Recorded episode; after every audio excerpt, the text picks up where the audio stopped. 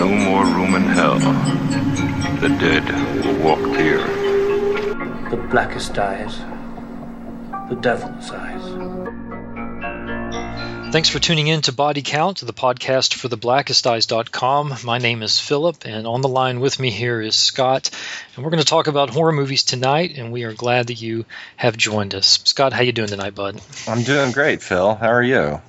I'm doing really well. Yeah, I'm doing great, and I'm excited to be on the line with you and talk about horror movies again with theblackesteyes.com.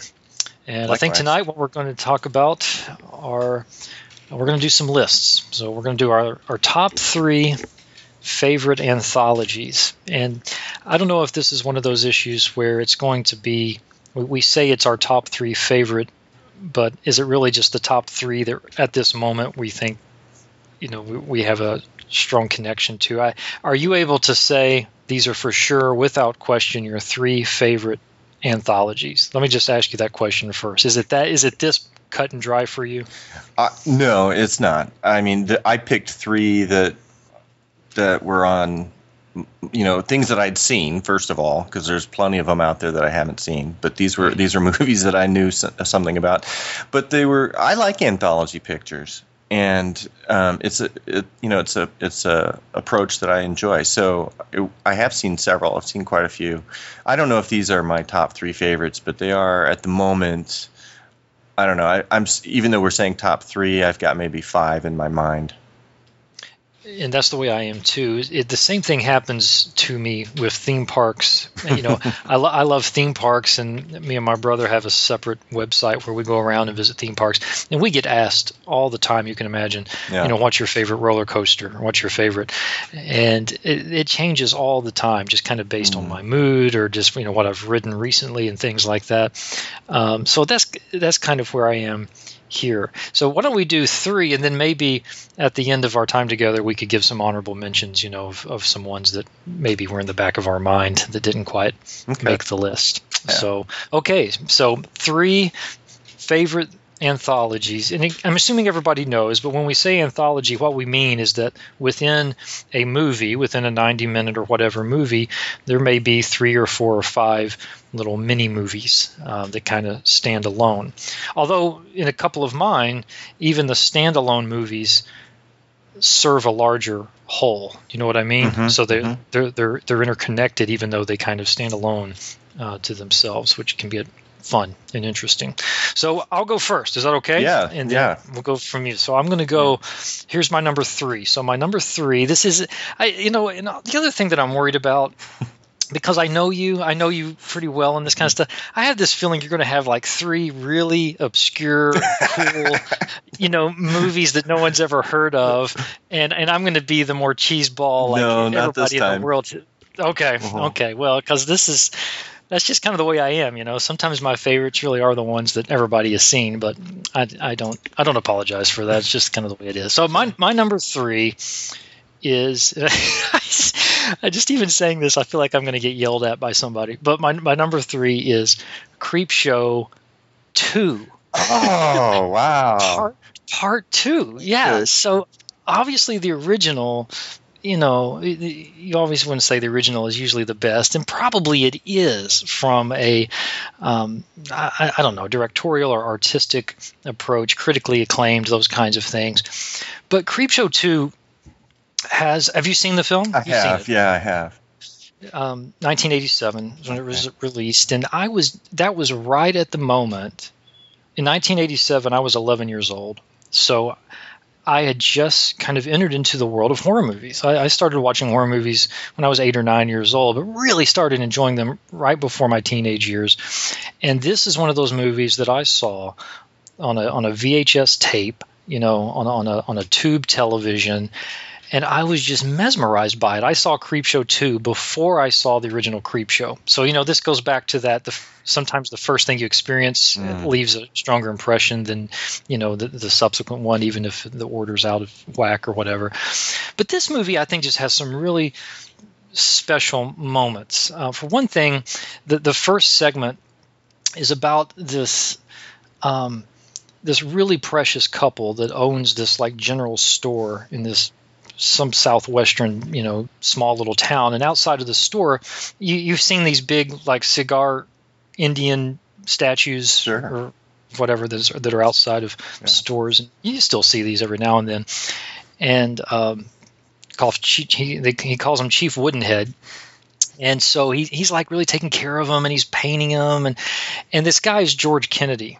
And it's just such a beautiful, touching performance. You know, he's really he's talking to him, you know, like they're having a conversation, and he's apologizing for not touching up the paint. And George Kennedy is probably most well known recently because of his role in the Naked Gun series with Leslie Nielsen.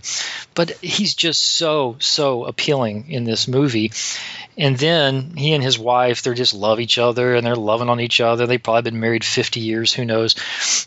And then these you know, hoodlums, thugs come in and essentially end up killing them. Well, Chief Woodenhead comes alive, man, and like finishes putting on the war paint that the guy's name was Ray, that Ray was putting on him, and then goes and tracks these guys down and ultimately kills them. And I was just like mesmerized as I was watching this movie. Like, this is the greatest revenge thing I have ever seen. This wooden Indian cigar thing comes alive and goes and kills these dudes. It was the greatest. Man. I mean, does that connect with you at all? You know, there's something special about that couple, I thought. It's really, really well done. Well, you know, Creepshow 2, many years after 1987, and Creepshow, the original Creepshow, just really stands in my mind as one of the first scary films that I ever saw. And actually, if I remember this right, my older brother saw Creepshow. I forget how old I was. When did Creepshow come out? It must have been... It was 87. Well, no, in the original one, the first. Oh, one. The original. I don't know, 80. A few, several years earlier. 3 or 4, maybe. Yeah, 82. 82. So in 1982, I would have been probably in 6th grade or something like that. And my older brother, saw Creepshow, the first one, and was telling me about it. And he just told it to me, you know, telling me the stories and the narratives, and I'm imagining them. And I had nightmares from just hearing someone tell me about the Creepshow, the movie, the first one. Yeah. And then I saw it and really liked it. And when I saw Creepshow 2, it was much later, and so it didn't maybe have the same effect on me as it apparently did for you. I remember it. I remember the wooden Indian guy, and but it did not have the same effect. You and I had the exact opposite experience, because it was released in 87. I watched it on VHS, so that was, who knows, it was probably 89 or something like that when, yeah, I was right in that teenage, you know, right before that, and it just blew me away. The final one, called The Hitchhiker. I mean, they're just all good. There's one called The Raft, which is the second one, and this weird thing in this lake is just these teenagers swim out to this little raft, and it starts eating people, and there's just some really powerful scenes in there. But then the Hitchhiker one was one of the scenes that scared me more than any movie at the time. I can just remember being so terrified by it. Was this guy gets run over by this lady who's having an affair, and he just won't die, and he keeps showing up, and he keeps saying, "Thanks for the ride, lady," and he's all beat up and bloodied, and he just keeps showing up and keeps showing up, and I was absolutely terrified, but I had to keep watching. You know, it's classic stuff, man. You're just hooked. So anyway, no doubt about it, this one has a very sentimental connection. I would be the very first to say Creepshow is the better movie. The original Creepshow is probably the better movie. But, you know, it's just one of those times in my life. Creepshow 2 hit me, and it was impactful. And yeah, and even when I rewatch it, I still find it to be compelling. So that's my number 3. What say you? You know, it's funny. These are so, you know, when you talk about favorite films or films that you really enjoy, it's funny how you kind of went nostalgic, and you don't really know why some of these movies, because then when I go back and look at them later, I'm thinking, you know, maybe that's not that great of a film, but it just really has a place in my heart because of, you know, when I saw it, and that's what this one is. What I'm going to tell you is Twilight Zone, the movie. Okay. Twilight Zone, the movie. Did you see that one? 1983. Oh, yeah. Okay. Oh, yeah. And now, as a kid, I used to watch Twilight Zone reruns. I mean, obviously, I'm not that old. You know, I didn't see the original. But I used to watch Twilight Zone black and white shows late on Saturday night or whenever they were on TV and loved them. You know, just loved them.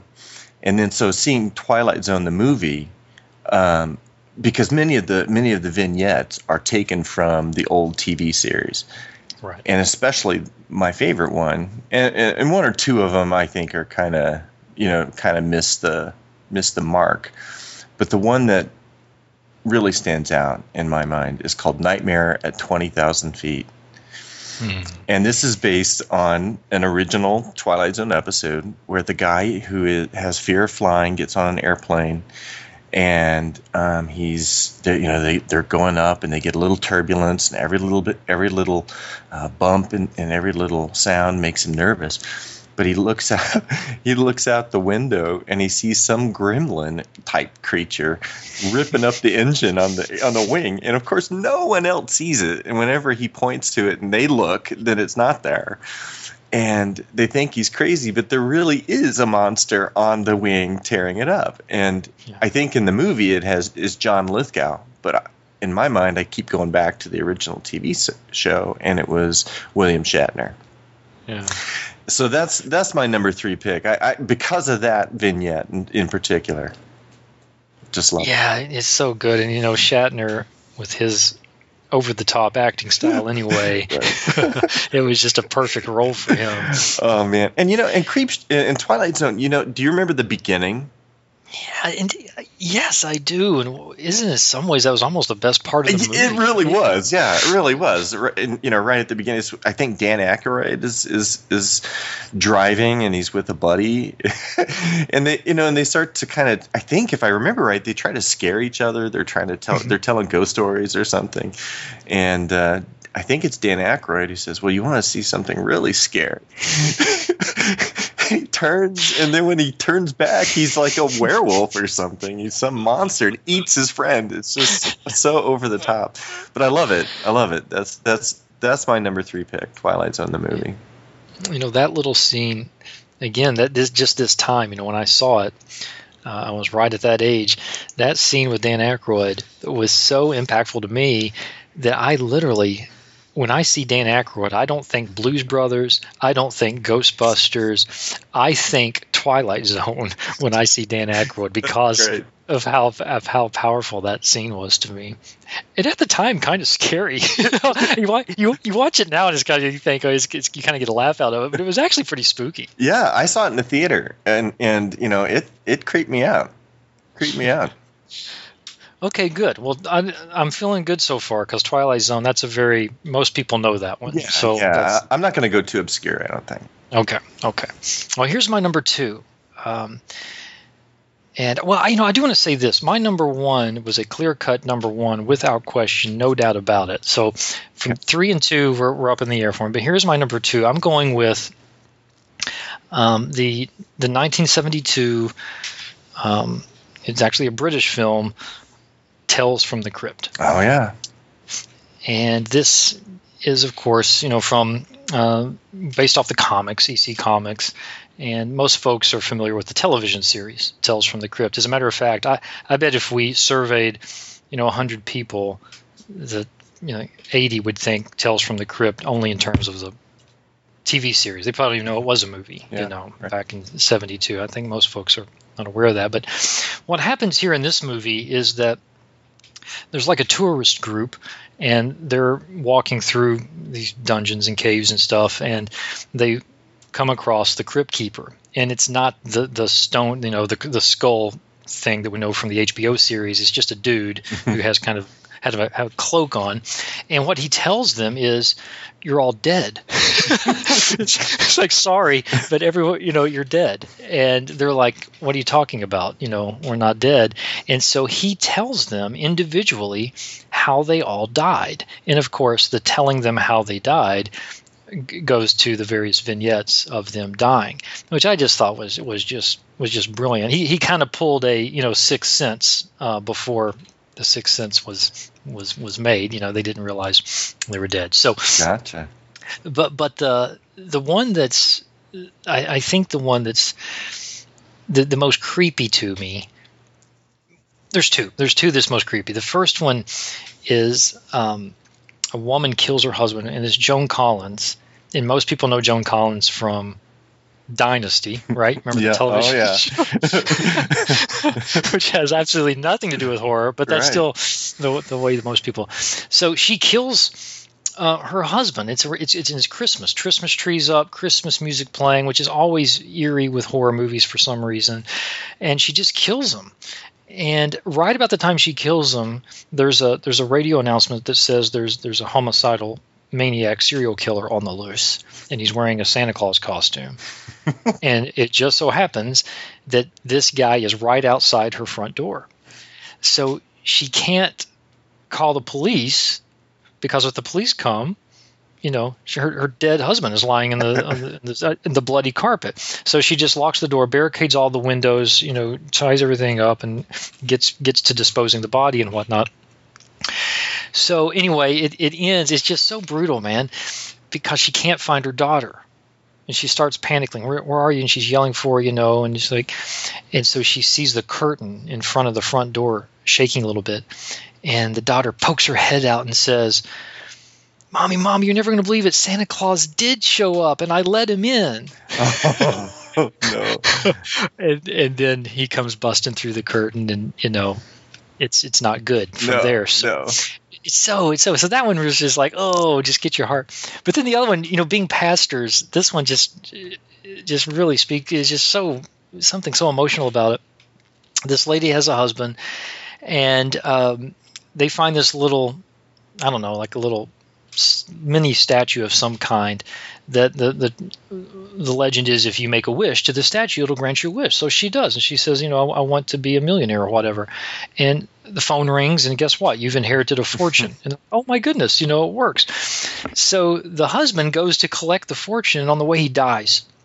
So she says, okay, my second wish then, I want him to come back to life just like he was before he died.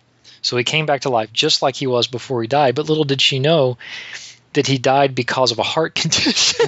So she brings him back to life just how he was, and then he just immediately dies again because it was a heart condition, which is actually pretty humorous. But then here's the part that's just killer.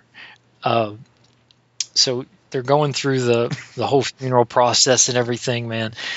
And she's got one wish, and she's like, I've got to make sure I get this right. I can't screw this up. You know, I want it to be this my last wish. And she says, okay, I want my husband – I don't remember what his name was. I want my husband to come back to life, and so he will never, ever die. Live forever. Bring him back to life right now.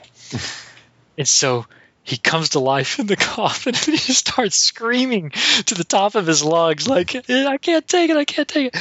So the funeral home guy comes running in and says, what have you done? What have you done?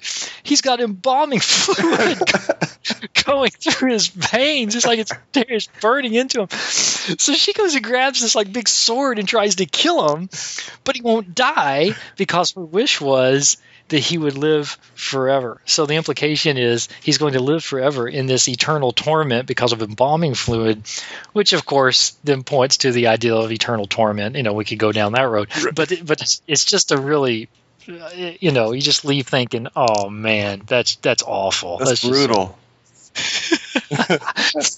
Incredible, unbelievable. So that's my number two, Tales from the Crypt. Yeah, that's a great pick. Yeah, I love those British anthologies. Do you remember what year that came out? Did you say?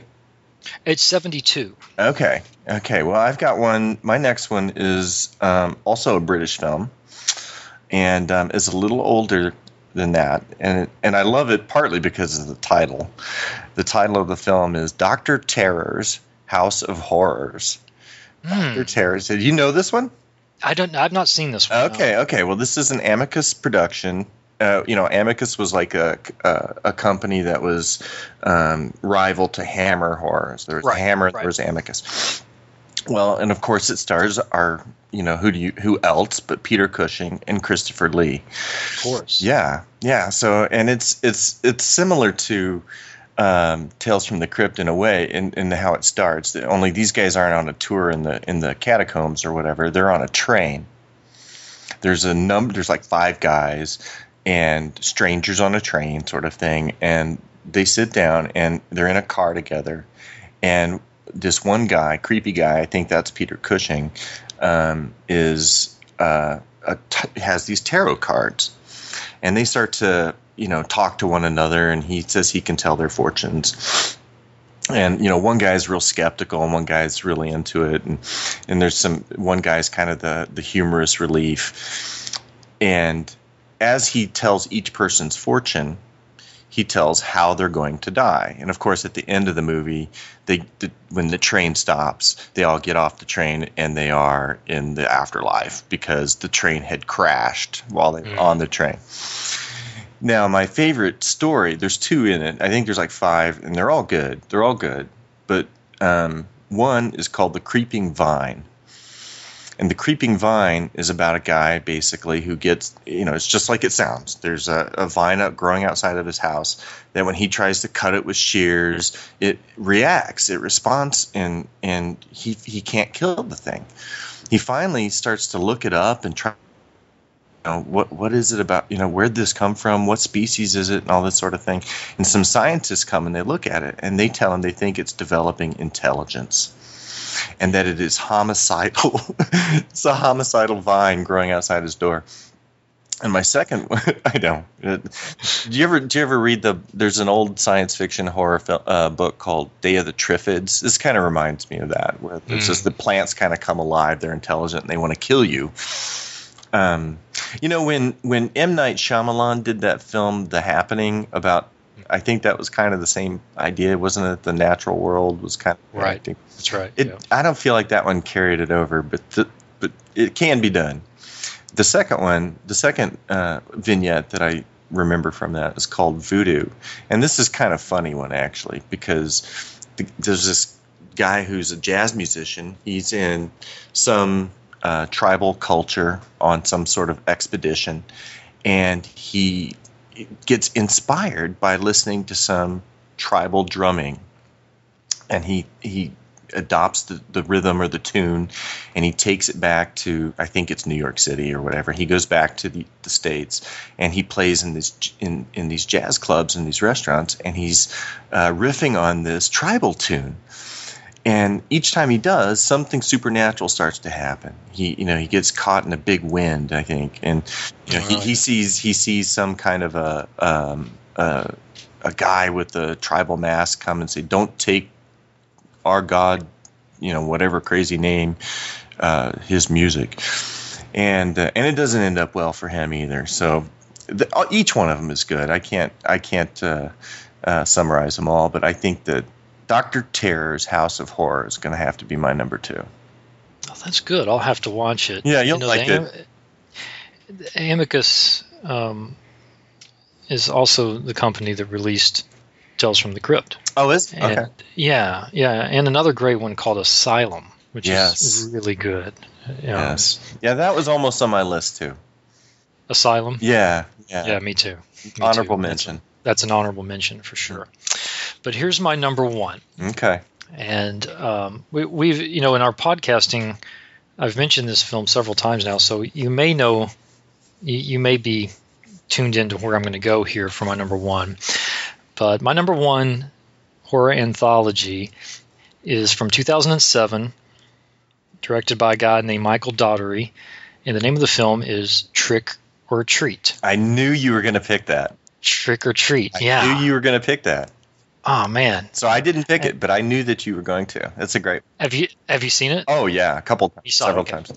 Yeah. It's almost every Halloween, kind of viewing thing, and not only is it my favorite anthology, but it's high on my list of just favorite horror films. Period.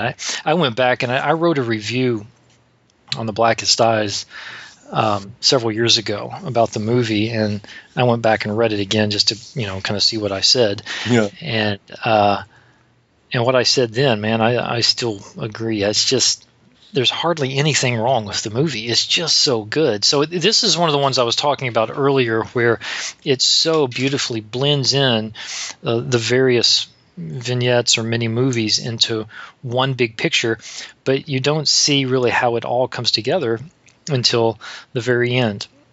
So you're following this little dude named Sam who wears a you know, like a burlap mask, you know, over his face, and he's just a little guy, looks like a little kid. And you walk through these 4 or 5 stories, just like what we've been talking about, but every story just seamlessly blends in to the next story, so that at the very end of the movie, characters from all 4 or 5, let's see, how many are there? There's 1, 2, 3, 4 characters from all 4 of them. They coincide together at the end of the movie. Mm. Like all the characters are kind of in the same place at the same time. It's really neat to see how it works. So I think probably – let me just describe maybe one of these. I think probably my favorite one – I don't know, man. I don't know which one's my favorite. I really don't know which one's my favorite. I didn't think about this well enough before we started to determine which one I wanted to go with. But I think what I'm going to do is go with the one about a school bus, because this was just so creepy because it involves kids. Yeah. And kids is always the creep deal, you know. Mm-hmm. And so there's this legend, you know, this legend in this town that these parents had these special needs children who – it's just like so awful, but the parents were just annoyed by them, thought they were, you know, a hindrance to their life or whatever, and really just wanted to get rid of them. So the parents paid this bus driver to essentially kill them, like wreck the bus and kill the children. So he goes to do that, and he chains the kids, you know, to their seats and so on and so forth. Things kind of get out of control. But anyway, he eventually drives into a body of water, a lake, and they all drowned. And so, you know, the idea is that their ghosts are still there and whatever. The bus driver escapes, but nobody knows what happened to him or who he was, so on and so forth. And so the story then in the present time is that there's this she doesn't really come across as special needs, but she's just kind of a special girl named Rhonda. And she's with these other children, and they take Rhonda to this place where supposedly this happened, and they start pretending like they are the ghosts of the children, and they're kind of messing with Rhonda and whatnot. Well, apparently that ticks off the actual ghosts who are still in the lake, and so they come up out of the water and start basically haunting and coming after these children who are playing this prank on this Rhonda girl. Rhonda gets in this elevator that goes back up to the top of the cliff, and essentially what happens is as she gets out of the elevator, you can hear the other kids and they're being, you know, eaten alive or whatever by the children who came out of the lake. But it's just one of those, again, there's something to be said about revenge stories. You know, you're rooting for someone the whole time. They're kind of getting made fun of, or they're getting picked on. You know, it's kind of the Carrie thing, you know. Mm-hmm. You just feel so sorry for the girl, but then all of a sudden, man, she starts wreaking havoc, and you're thinking, well, maybe that went a little too far on the whole revenge, and that's kind of what it is here. You don't want to really see these girls get eaten alive, but at the same time, you're like, well, you know, that's just the way it goes. but the movie as a whole is just so great. So if you've not seen Trick 'r Treat, I haven't looked lately. Do you know? Is it on Netflix? Do you know? I don't know. I don't know if it's on Netflix. I watched it last time. I watched it was on Halloween, but I might have gotten it on demand or something. I don't remember how I got it. Yeah, I originally watched it on Netflix, but you know how that goes, man. Sure, they change so often, so I don't know. But if you can find Trick 'r Treat, definitely watch that one. It's my favorite anthology by far. I'm excited to hear what yours is. Well, I would have gone with Trick 'r Treat too. I could have easily gone with Trick 'r Treat because it's not just a great anthology movie. It's a great movie. It's a great horror film, and it's got so many elements to it that work together really well, like you said, and that is my favorite vignette, you know, with those kids. I just, especially or at some point where they're in like this in the bus and they're all wearing their Halloween masks. Mm. And just they just were scary. I don't know how else to put it. It was just really frightening. Yeah. Creepy. Okay, now I'm almost embarrassed to list this as my number one. So, all right. Yeah. I'm excited. No, don't be excited because I don't know. This could be controversial. I'm not sure what you'll think. But I could have gone with Trick 'r Treat, but I thought, no, I bet Phil goes with Trick 'r Treat. Yeah. So I picked V/H/S. Yeah. Do you know? I have no problem with that. Okay, yeah. Okay, I wasn't sure because it's a found footage kind of, you know, works with the I've gotten really tired of the found footage whole trope, but yeah. But you are a fan, aren't you? I have been. You know, it's overdone, but I have been. But I think that, and I've seen the other VHS. I've seen VHS 2, and then there was one called VHS Viral, and they each have seen that. It's not that great. Don't go with Viral, but you know, I think they each have maybe one or two, but. The first VHS, which came out in 2012, is probably something that, you know, our listeners are familiar with. They might be aware of it. It's got some good directors and good writers, but the one in particular, I don't know. I mean, there's the first vignette, which is I think called Amateur Night. Yeah, it's called Amateur Night, and it's these buddies that go out and they're kind of, you know, prowling for girls and going to the bars. Do you remember this one? I do. Yeah. And in some ways this was very annoying. This, you know, there were a couple of the guys were, I don't know. They just got on my nerves. They're very irritating, but they come across the girl in the bar, the one girl in the bar, and she can't really say much except for, I like you. And she says it really softly. She's kind of weird looking.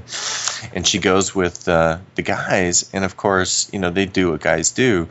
But she gets revenge. And she surprises everybody. Let's just put it that way. She turns into, I don't know, what some kind of a bat monster sort of thing. And eats them and takes one of them and flies away with them. And it just is so over the top, so freaky, and so unexpected. I will say that really surprised me when that happened. So I got to give them props for that. Yeah. Does that remind you at all? You remember the vignette in Trick 'r Treat where the girls, it's not guys, it's girls. They go to a party. Are you there? Yeah. Yeah. Oh, yeah. I lost it just a second. Yeah. Can you hear me? Yeah, I can hear you. All right, we're good. So they go to that party, and then just all of a sudden they turn into werewolves. You know, it's a similar kind of, whoa, what just happened kind of thing. That was great. That was great, too. I like that. Right. Yeah. Yeah, and Anna Paquin, I think, played one of those girls who was also in True Blood, you know, the series. But the one that the vignette on this that creeped me out I don't know if it creeped me out the most because they're all still creepy, but it's called Second Honeymoon. Yeah, man. You know I'm not even sure if I'm going to be able to listen to you talk about this. Why does it scare you? I don't know what it was about this one, but it really bothered me. Yeah. It really did. Anyway, go ahead. You know, well, no, I mean, so it's directed by Ty West, okay, and I think he might. I think he plays the guy too. I'm not sure. He does. Mm-hmm. Okay, he does. He plays the guy. So it's a young couple that are on their second honeymoon, and they're out in the Southwest U.S. and they're, you know, going to you know, various hotels and attractions and whatever, and they get. They're fortune told by a mechanical fortune teller, kind of like they had in the movie Big, you know. Mm-hmm. Only, and this thing says that she will soon be reunited with a loved one. And later on, while they're in their hotel, some creepy person is seen. You know, they see this creepy person kind of spying on them. And I don't know if I should even give it entirely away. You know, this might be one. Not to completely spoil, but it has a huge twist at the end. There's a little bit of gore, and it has a huge unexpected twist at the end of the story. I don't know what it is, but I think that that one probably freaked me out more than anything. What is it that bothers you? Just I don't know. I really don't know. It's not that it's all that scary, because it's really not. It's not that the twist is so groundbreaking that it. When I was watching it, I was just disturbed.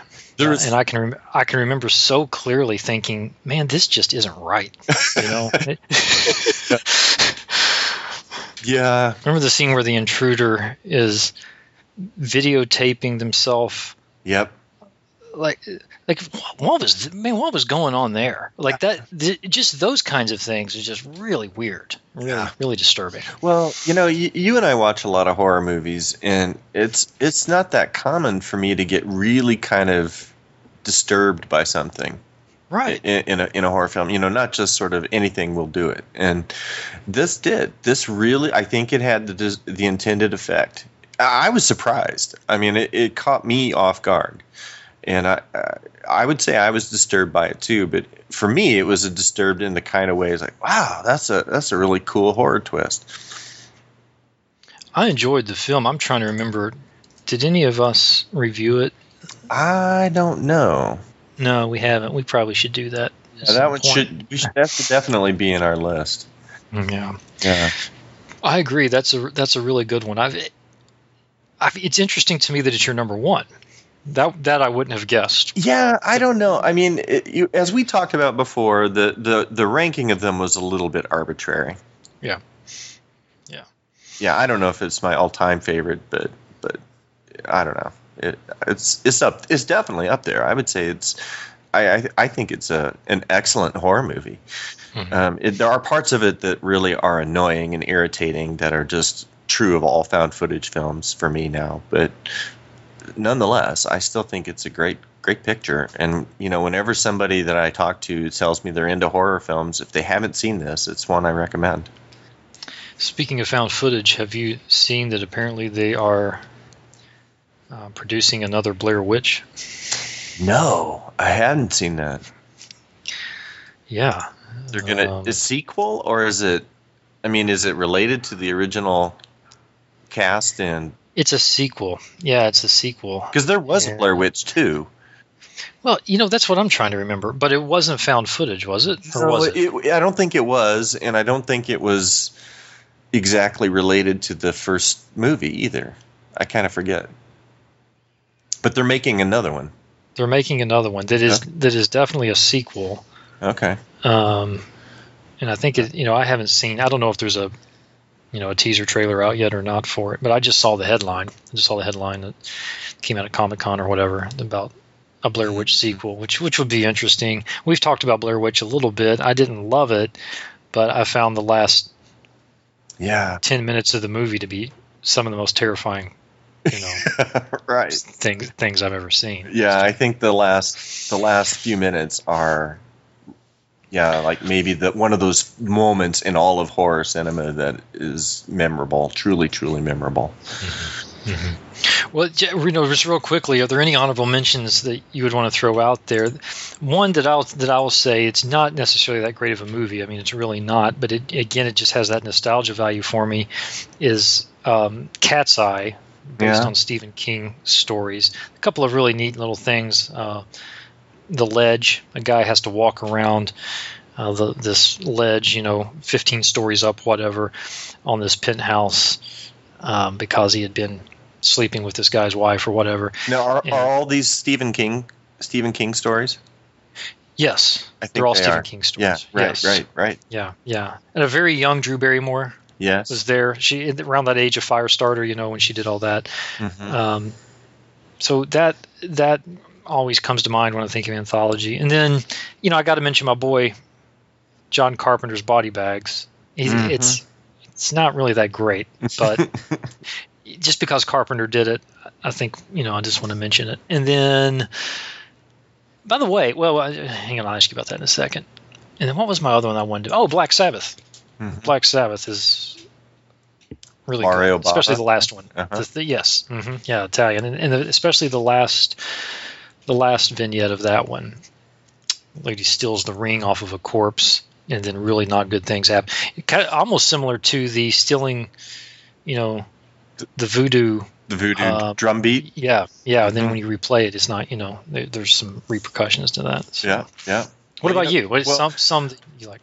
Well, I mean, I like all the ones that we've mentioned, and I don't really have one to add to it, except for I do want to put a little spotlight on one of the vignettes from Cat's Eye that you didn't mention, and that's Quitters Incorporated with James Woods, where he's trying to stop smoking, and he goes to this crazy clinic, and you know, he pays them a bunch of money or whatever, and they guarantee that he's going to be able to stop smoking. And all these bad things to him, and he tries to undo it. And there's one moment where he's trying to sneak a cigarette, and I think he does kind of sneak a cigarette in his car, and in traffic, you know, he stopped at a stoplight or something, and another car, someone sees him, and you know, I don't want to give a whole bunch of it away, but it's to me that's Stephen King at his best. Yeah, because when you see that he sees him, you know. Yeah, man, someone's going to die. Right? Yeah, it's not good. And James Woods is always great. Yeah, you know, he's underrated, isn't he? He's so great. You know, everything he's in, with the exception, nobody loves John Carpenter more than me. But man, John Carpenter's Vampires is one of my most hated movies ever. Yeah, fortunately that was James Woods. Well, what's the guy's name? Let me pull it up on Wikipedia real quick. The dude who's in The Ledge from Cat's Eye. Yeah. Okay.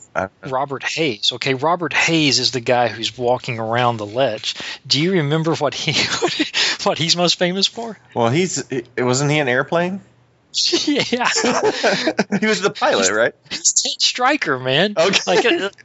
He's the only guy that – I mean, he's so typecast in that role. He'll never, you know, he never had a chance to make anything else worth anything, because you can't see that dude without thinking of that Saturday Night Fever, you know, skit where he's out there on the dance floor and does the, you know, with in the white suit and dancing and everything. Just unbelievable. It's genius. Yeah, it is. It is. Well, cool. That was fun. Yeah. Okay. Yeah. So. Creepshow 2, Tales from the Crypt, and Trick 'r Treat are mine. And yours were Twilight Zone, Dr. What was the full name? Dr. Terror's House of Horrors. House of Horrors, which I've not seen. Yeah. So I need to put that first. Yeah, it's worth seeing. And V/H/S. And then V/H/S. Yeah. Very good. Thanks for the input tonight, and we will see you next time on Body Count. Go to theblackesteyes.com, read some reviews, and we'll talk to you soon. See you later, Scott. See ya.